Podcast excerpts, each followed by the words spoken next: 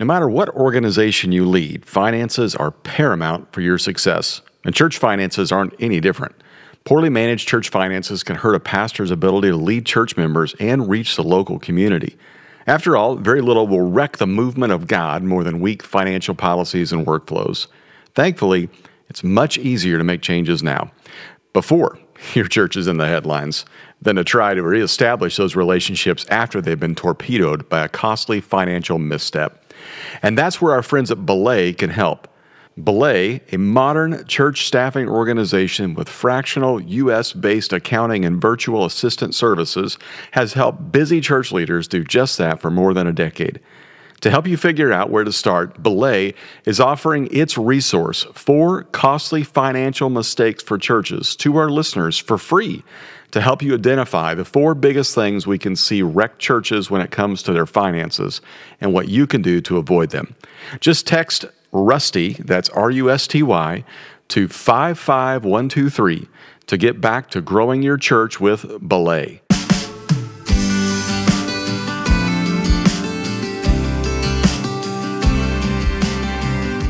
Welcome to Leading Simple with Rusty George. Our goal is to make following Jesus and leading others a bit more simple. Here's your host, Rusty George. Well, welcome to episode 241. I'm so glad to have you with us on Leading Simple. Hope you're having a great, great February. Hope you uh, have remembered Valentine's Day.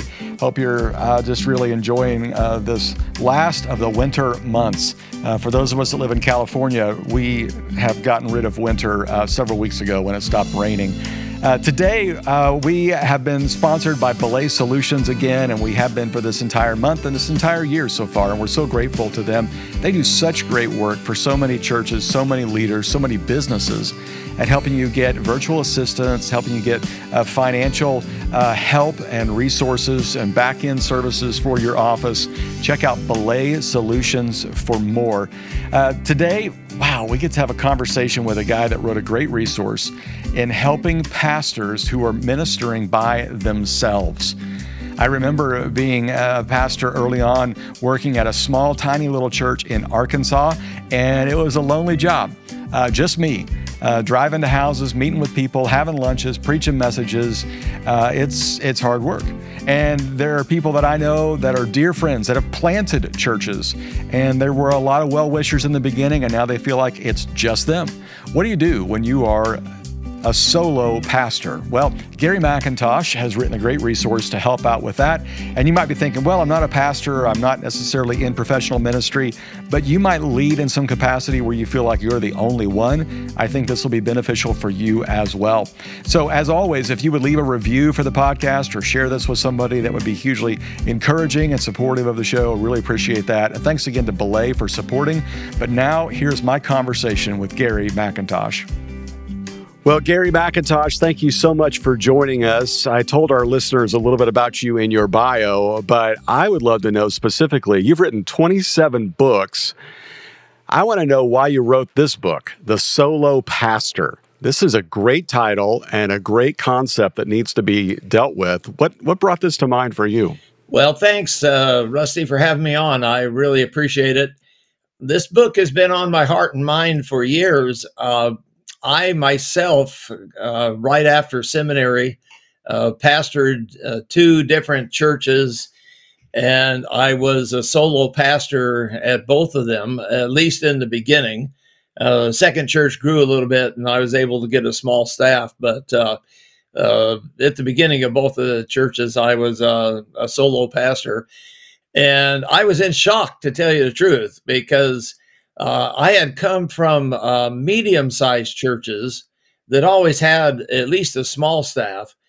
And I came to these uh, churches where I was the only pastor, uh, pretty much responsible for doing everything and beyond uh, what pastors do. And honestly, I, I had a, a, a Bible college education, I had a seminary education and it had not prepared me to be a solo pastor in a in a church and so my heart has always been for pastors in these uh, churches where they're serving pretty much by themselves and I just finally uh, decided it was time to write the book and you know share some of the things I've learned over the years, not just in my own ministry, but also from many other pastors that I've worked with. Yeah, it is interesting. And we think about you know the rise of the mega church over the last 40 years and we think about large size churches and we wouldn't you know we often forget that 80% of the churches in America are less than 200 people. So you get down to that level, and there's not a lot of funds for staff, and there are a lot of solo pastors out there, especially church plants that are just getting going. There's some well meaning volunteers, but you know, as the pastor, you sometimes feel like you're all alone. Do you feel like some of the challenges you had in the early days of being a solo pastor are some of the same issues faced today by solo pastors, or are there some that are a little bit different? Some of them are the same. Uh, for instance, you mentioned the word lonely. Uh, that really came up as the number one reason that um, uh, people in small churches struggle. The uh, the pastors, they um, you know they really don't have other people around them or really understand what it's like to have pressure on them twenty four seven. Uh, you can have deacons, you can have elders, and they can share the load. There's no doubt about that but at the same time, they don't seem to take the uh, concerns of the ministry home with them at night, and uh, the pastor does. Uh, so the closest thing to being a solo pastor uh, is probably a, um, a, small business owner uh, who uh, you know owns their own business, and they go home at night and they take all the concerns and worries about the small business home, and right. that's what happens a lot with pastors and they just uh, have told me over the years they don't really don't have anybody to talk to who can resonate with them, understand uh, the dynamics, uh, you know what they're facing and everything. So um, you know, loneliness is a is a major issue. You know, it's interesting you say that uh, about what we take home with us. Um, I I remember being in Bible college, and I loved to write sermons and I would preach at this small little church on the weekends. And I remember thinking, I cannot wait till I'm out of school so I can spend so much more time writing a message. Yep. And and then you get out of school and you're full time in ministry and you realize I still have very little time to write a message yep. because there's so much work with people. There's so many, uh, you know, there's crises to deal with, and that that idea of bringing it home Boy, that, that really is a, a huge part of it. For our listeners, would you explain a little bit of what's going on in the mindset of a pastor when they get home at night? You know, the unfinished business, the unresolved conflicts, the things that they're having to wrestle with that if you just attend on a Sunday, you're not thinking about. Uh, or even if you're even an elder or a deacon, you're probably not thinking about. Certainly, uh, pastors will you know, have the normal concerns like uh, maybe some of the financial issues the church is going through. Uh, you know, the pastor might mention that to some people, say on Sunday morning, uh, maybe in the hallway of the church, talk to them. But uh, the people, you know, they they listen and they they seem to care, but when they go home, they kind of forget about it. But the pastor goes home thinking, well, you know, we need to uh, you know, pay the rent or uh, pay our utility bill or whatever it is, and uh, they they carry that concern. You know, where am I going to get the money? Uh, they also carry the concern of many different people. You know, many times pastors have uh, others who come to them and share their pains, their hurts, uh, maybe struggles they're having in their marriage or with a child.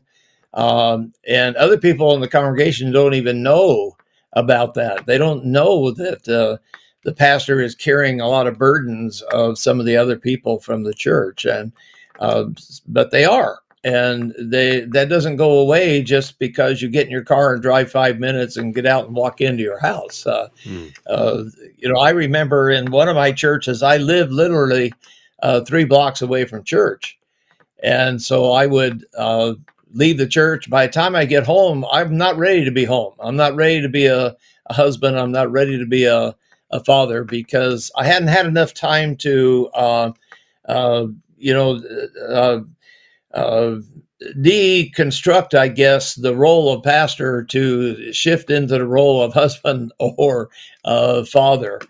Um, I found over the years that one of the the things that was helpful to me was when I lived further away from the church because when I would leave the church, I would have them maybe 15, 20 minutes or maybe half an hour uh, to kind of just, uh, you know, go through mentally, spiritually, in my mind and kind of release the stuff at church. So I was ready to be home with the family.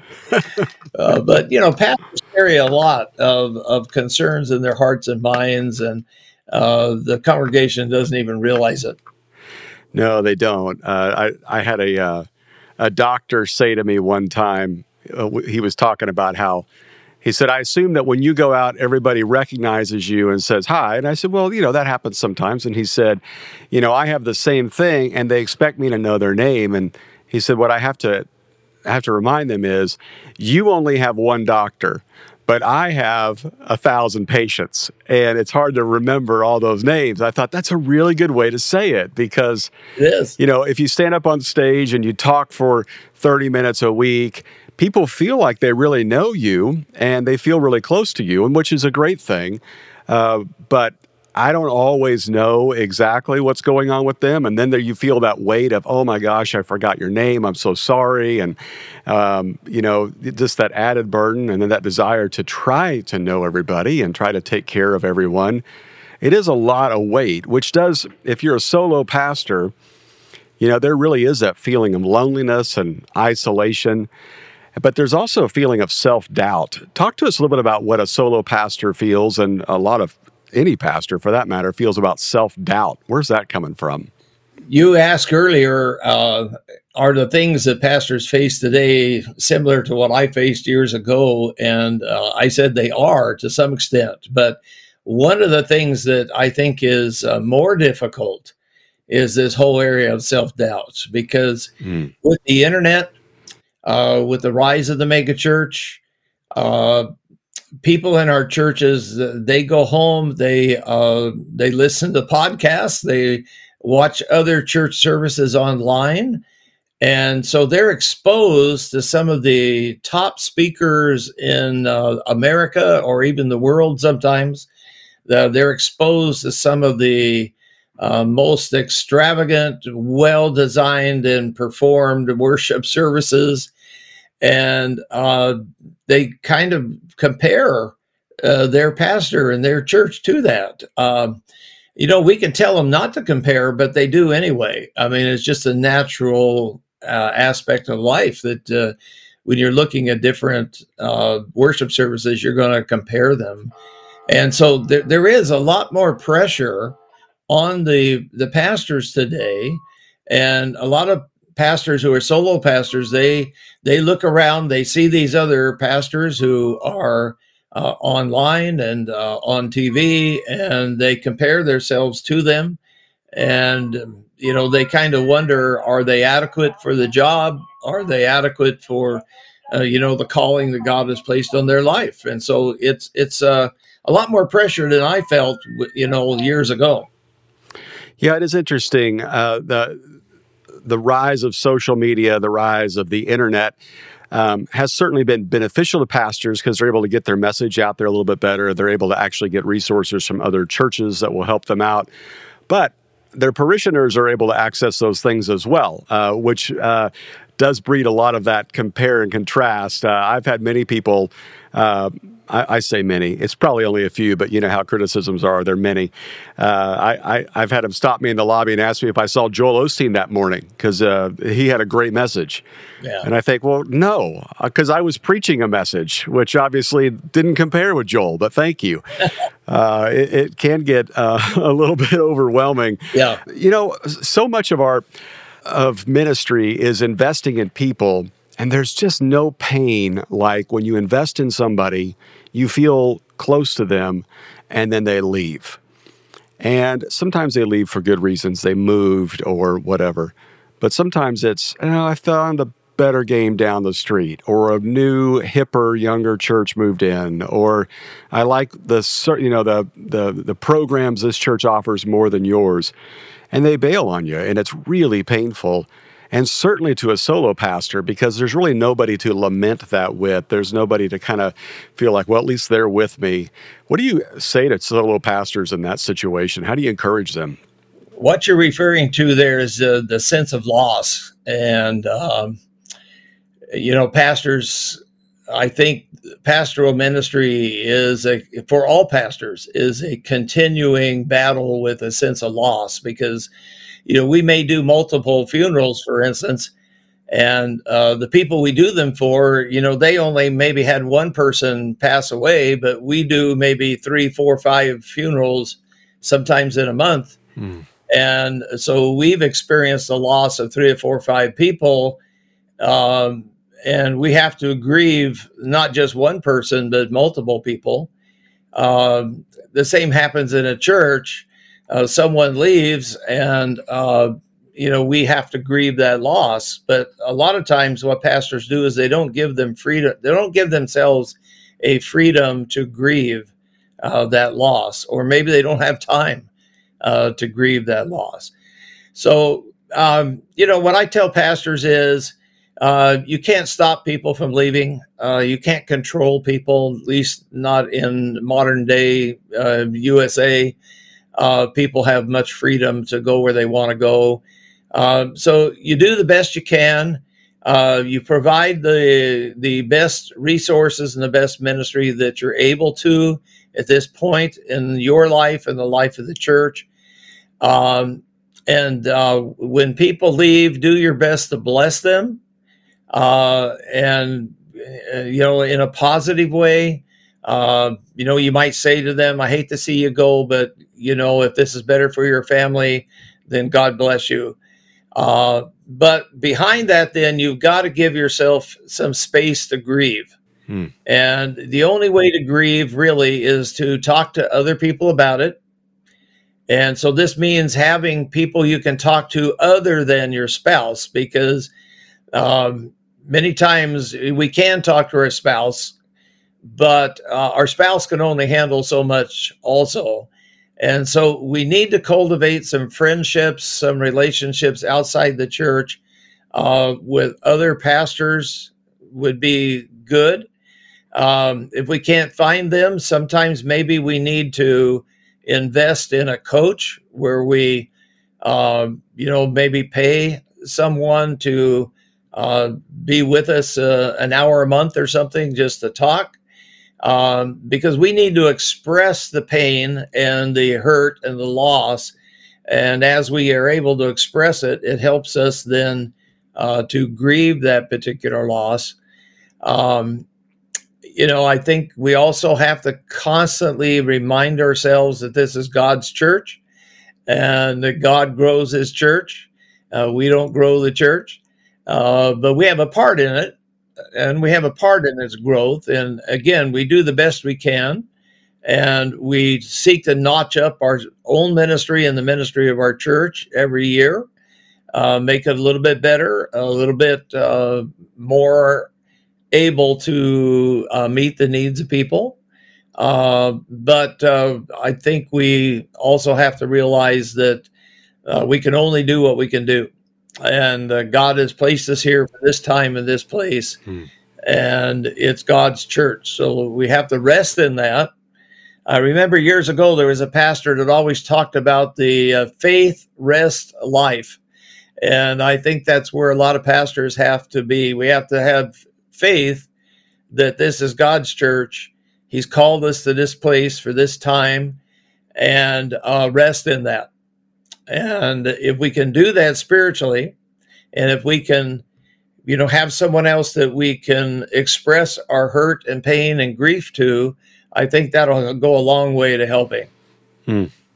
That's a really good set of words there. I I can think through some of the dark valleys of my uh, ministry, and it was the more I talked about it, the healthier I got. And as you said, um, my wife doesn't need to hear all of that because uh, she's got to attend here as well. She and you know I could I get over things quicker than she does. Uh, much like I would uh, not get over things as quick uh, as she would if somebody hurt her feelings. So I think that's just natural. Now there's a there's one type of pain that you feel when people leave. There's another type of pain you feel when the wrong people stay. Uh, and here's what I mean by that.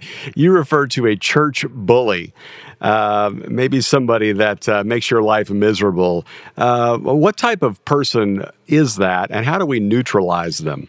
Bullies exist uh, everywhere. Mm-hmm. of course, we we've been hearing a lot about uh, the whole issue of bullies in in schools and uh, you mm-hmm. know encouraging parents to work with their children and the administration to eliminate bullies. Uh, bullies exist in larger churches too, but uh, typically at a larger church they don't have as much influence or as much power. But there's a tendency in the smaller solo pastor church for really strong uh, lay persons uh, to gain a foothold of control and um, you know they can express that control in a number of different ways. Uh, sometimes a um, uh, a bully will uh, seek to influence the pastor and people, maybe because of their level of financial giving. If if people know someone uh, gives quite a bit of money, mm-hmm. Uh, they can threaten to withhold that money. That would be uh, a type of bullying. Um, Another type would be uh, a person who demands control. Uh, uh, I I cite one story in the book about a young pastor who became a solo pastor, uh, and uh, an older, more powerful man in the church met him for lunch and said, uh, "You know, the past pastor." always ran his sermons, uh, his sermon topics by me before he preached them, and I want you to do the same. you know, here here's a highly controlling person who wants to approve the pastor's sermons uh, before the pastor preaches them. Uh, um, you know, other uh, other other bullies uh, control things by uh, screaming, by yelling, by getting upset and walking out the door and uh, slamming the door. I um, one of the pastors I talked to told me a story about that. How they were in a a, a church business meeting, and this man who had all the power stood up and yelled at the pastor and walked past the pastor to the front door and walked out of the room and uh, or the the front door of the room and, slammed the door. Oh you know, the, these are just actions of bullies. Um, uh, sometimes it can appear more spiritual. Hmm. Uh, you know, sometimes a person uh, can control things by spiritualizing everything. You know, and they'll say something mm-hmm. in a meeting like, well, Pastor, you know, I've been praying about it, and the Lord just isn't telling me it's the right thing to do. and if they're uh, highly respected and have have been in the church for years before you, probably as a pastor, you know, a lot of people will be controlled by that, and uh, yeah. So you know, there's different ways that uh, uh people will end up gaining control, uh, and it's uh, sometimes I want to I want to make this clear. Sometimes these people are not evil or bad people. Sometimes in um, the solo pastor church, if it wasn't for say a, a strong family, one strong family in the church, that church might have closed its doors years ago, mm-hmm. and, and, maybe that one strong family. Uh, because of their commitment to Christ in the church, they're the reason the church survived. Mm-hmm. And now it has a chance to thrive maybe under your leadership. But they they control everything. You know they have one of their members is on the finance committee. One of their members is on the deacons. One of their members is an elder. One of their members is a head of the women's group you know? Mm-hmm. and so their tentacles so to speak are out there in every ministry and they don't even realize the extent of control uh, that they have mm-hmm. uh, but you the pastor can see it. And, and so they're controlling, but not in a mean way. Uh, but then there are those bullies who are are mean too. So, but these these are realities in the solo pastor church. They're there. So you know, you mentioned some of these uh, these bullies. Sometimes they end up on the elder board, and, you know, if somebody gets on the elder board because A, they give a lot of money, or B, because they run a, a, large company. And so we assume, well, they're going to have great leadership. They're not always the most spiritual person. Sometimes a person gets on the board because they're overly spiritual, but they can't lead themselves out of a paper sack. Right. So, you know, you find that they're the ones that are, are always playing the spirituality card, but don't really have any kind of, you know, uh, proverb sense. Uh, I guess here's my question I have seen solo pastors that interact with those type of personalities, not even just solo pastors. And so they swing the opposite direction. They either go hardcore with their own version of control or hardcore with their own version of spirituality. Uh, how do you live in the balance there? Because leadership is so nuanced. It's not just a, uh, a science, it's an art. There's moments to, to demonstrate some visionary leadership and other times to be more pastoral. How did you walk through that? How do you coach pastors to walk through that, knowing which tool to use out of the toolbox? I think really you have to do both and. Mm-hmm. Uh, so you you lead from the stage, you lead from the pulpit uh, through your preaching and exegesis of the Word of God, but you don't neglect to also lead through breakfasts and lunches and coffee times with the leaders of the church. Mm. One of the dangers for the solo pastor is if you have a bully in the church or a highly controlling person, uh, sometimes we tend to uh, drift away from that particular person or that particular uh, family.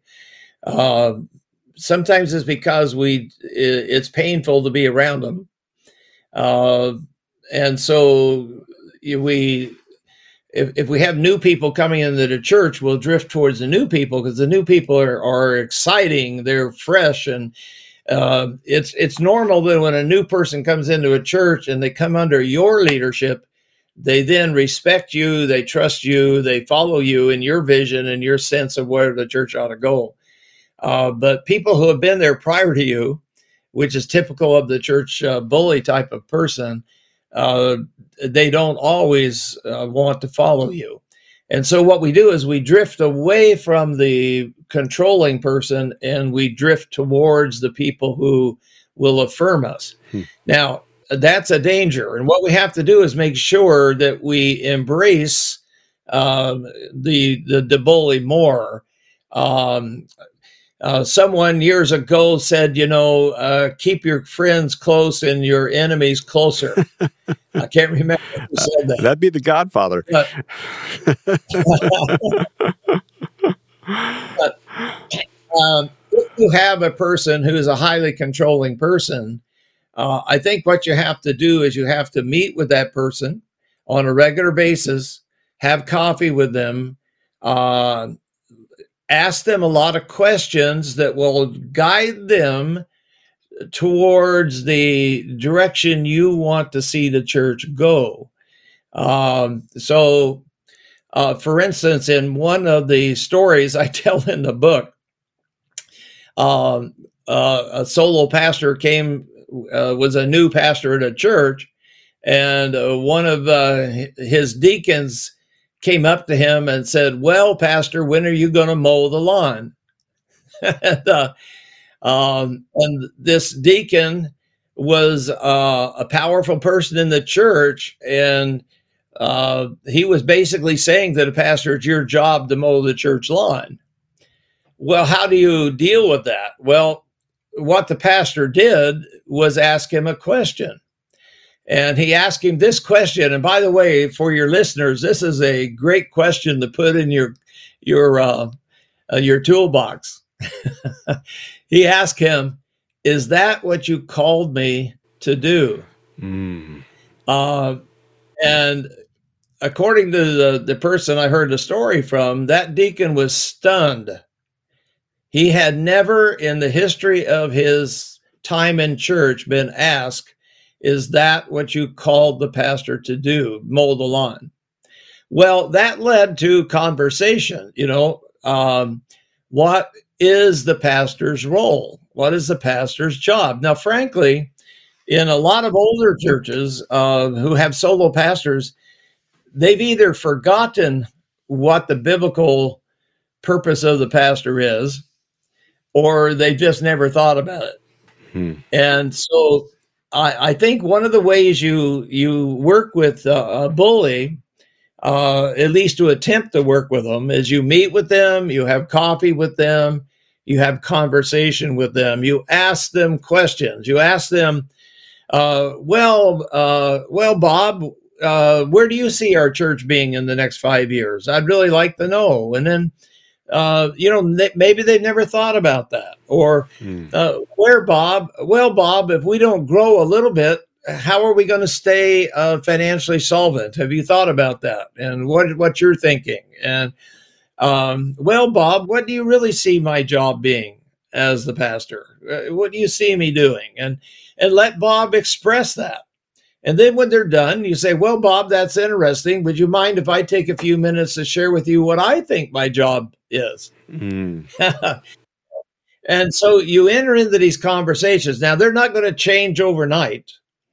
But I think if if we don't run from them, if we talk to them, and we can guide them slowly uh, in a new direction.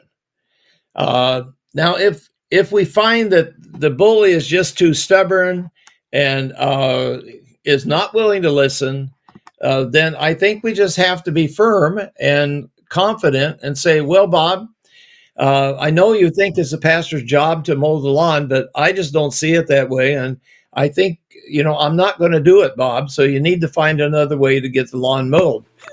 you know, you know." Uh, we have to stand firm you know, but I I I think um, we have to do that in love and grace, but uh, we have to be confident in what our calling is and and say this. I'm not going to do that. So uh, the story I mentioned about the older man asking the pastor to clear his sermon titles. Mm-hmm. the pastor there, what he did was he he just held firm and listened and said, "Well, um, you know, I understand you did that with the previous pastor, but uh, I feel like, you know, God guides me in what I should preach about. And so I'm not going to do that. I'm not going to pass my sermon topics past you, you know, and that was it. You know, I'm just not going to do it. Yeah. uh, that's that's so good. I mean, a lot of this is just emotional intelligence, and you know, it takes a while to earn the chips with some people that you have to spend once in a while, uh, which makes leadership so nuanced. So, one of the limits and struggles that all churches have, especially those with solo pastors, is resources and volunteers. You know, what's the best way that when you're in such really tight constraints. Maybe you've only got a few volunteers and they seem to do everything, or you only have a limited budget that you can use. What's the best way to really utilize your resources? You have to set priorities. Um, I think you have to uh, determine, uh, well, it, uh, I would say you have to look at the church. Uh, you know, seriously, what condition are we in? Mm-hmm. Uh, what does our future hold? Um, you know, I, I, recommend that a church look back about five or 10 years at the maximum. And what is our direction? What has been the history? Are we declining? Are we plateaued? Are we growing a little? What is what's going on? Uh, if you know whatever's happened in the last 10 years is a real predictor of where the church is going. Mm. So uh, if we continue in the same pathway that we've been in the last five or 10 years, where is this likely to take us? And so I think that's the first step. You know, we got to um, analyze where we are, where we're going, and we have to honestly accept that, you know, acknowledge uh, where we're at. Hmm. And then I think we have to uh, look at the community we're in. Who are the people in our community? Who don't know Christ. Uh, what are their hurts, their needs, their issues? Uh, how could we help? You know, God put us in this community for now. Uh, so, how can we perhaps uh, begin to care for people in our community who aren't believers? And how can we minister to them? And so, I think then you have to compare those two things. What are our resources? Who do we have? Uh, you know, what are the needs in the community? And where could those two things kind of meld together uh, that we could tend to uh, minister? Hmm. Uh, and that might call for some hard decisions uh, that we have to reallocate our resources in different directions uh, to different ministries. Um, I recommend that you don't typically uh, cancel ministries, although sometimes you do. Mm. But I think it's better to add something new and if you have an older ministry, you maybe move resources away from the older ministry. You keep the older ministry, but you move the resources away and um, maybe just let it die a, a slow death on its own. Uh, but you resource new ministries. It always takes new uh, new units. The the old church growth principle said uh, it takes new units for new growth, and what that meant was um, in a church as it is right now, if new people wanted to come, they would be coming. Uh, if the programming a church has right now uh, was attractive to new people, new people would already be there. Well, obviously, maybe they're not. Hmm.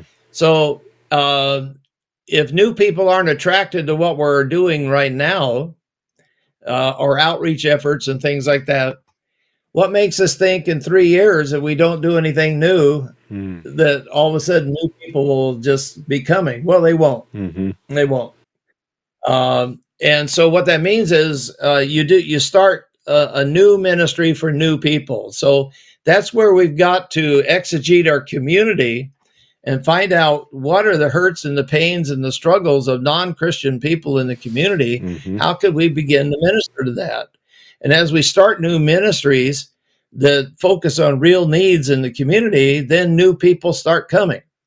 And now we have an opportunity to speak the gospel to them and to see them believing in Christ and perhaps becoming a part uh, of our church. Hmm. Uh, but it, it does call for us to took, take a real serious look at our church as it is and the community and then see how we could reallocate whatever resources we have towards some new ministries that'll reach out to some new people. That's so good. Gary, this has been so helpful. I mean, such great stuff, whether you're a solo pastor or have a multi member staff. Uh, what You've mentioned so many great things from how to deal with leaders to resources to volunteers to the community. What is one action step that a solo pastor in particular uh, could take to faithfully lead in their current season of ministry? Oh wow, I could think of lots of things uh, uh, they could do, but I I would say, um, you know, just building on what I said, I would uh, I would take a serious look um, at the church over the last decade. Um, you know, look at um, uh, what's been happening with the uh, baptisms, what's been happening with the um, the giving, what's been happening with the uh, attendance of the church. Uh, get a good handle uh, on uh, what's been happening over the last decade, and then project that out another ten years. Hmm. Um, if we if we continue the same way we've been going for the last decade, where's that going to take us? Mm. And sit down with your leaders, your elders, deacons, your session, whatever your your church uh, leadership uh, board uh, is, and uh, have a serious conversation. Um, everything begins by acknowledging where we're at, mm. and and then beginning to think about you know where we need to go. You know, uh, uh, when it comes to uh, issues of recovery, um, you know, let's say a person who is uh, an alcoholic, uh, they really don't start to recover till they admit that they're an alcoholic. Mm-hmm. Uh, and I think for many churches, they really don't start to thrive until they admit where they are. Mm. Uh, they've got to get their head out of the proverbial sand, take a serious look of what's been happening in the last decade, project that out 10 years ahead, and then uh, sit down and have a serious con- conversation. If we don't do something different, uh, where are we going to be in 10 years? And do we want to be there? Hmm. And does God want us to be there? Uh, you know, God's entrusted this church to us as his stewards.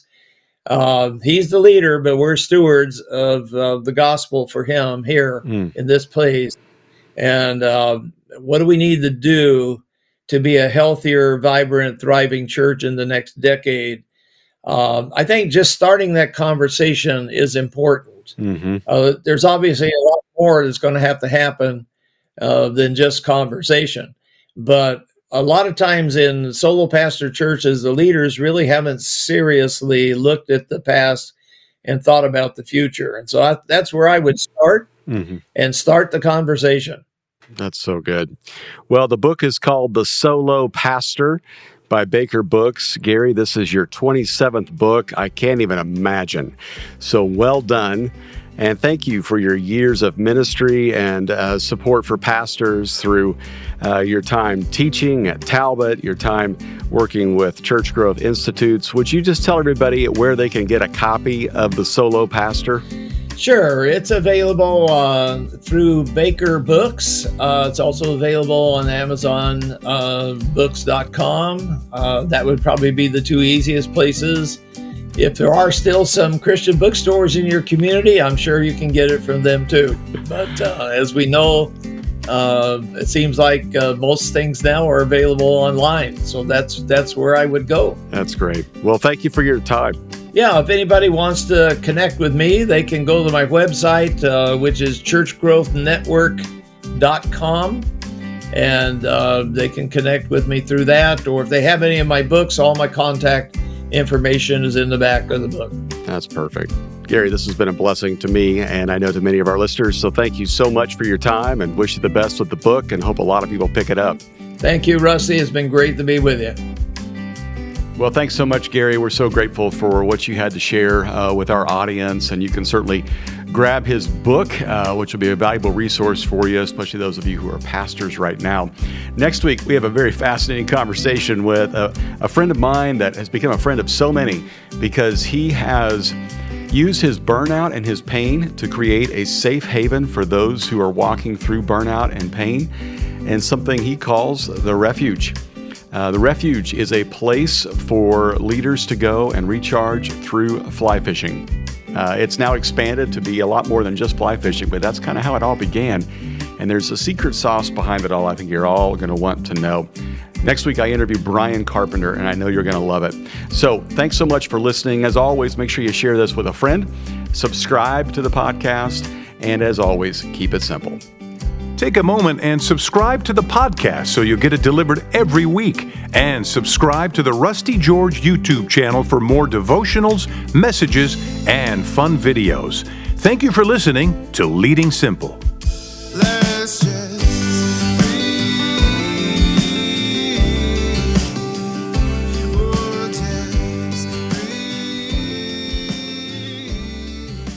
As we mentioned at the top of the podcast, our friends at Belay are offering a free copy of their resource, Four Costly Financial Mistakes for Churches, exclusively to our podcast listeners today. Belay's modern church staffing solutions have been helping busy church leaders delegate important financial details for over a decade. Their fractional U.S. based contractors provide accounting and virtual assistant services to level up your church through the power of delegation. Just text RUSTY, that's R U S T Y, to 55123 to claim this exclusive offer and get back to growing your church with Belay. That's RUSTY, R U S T Y, to 55123.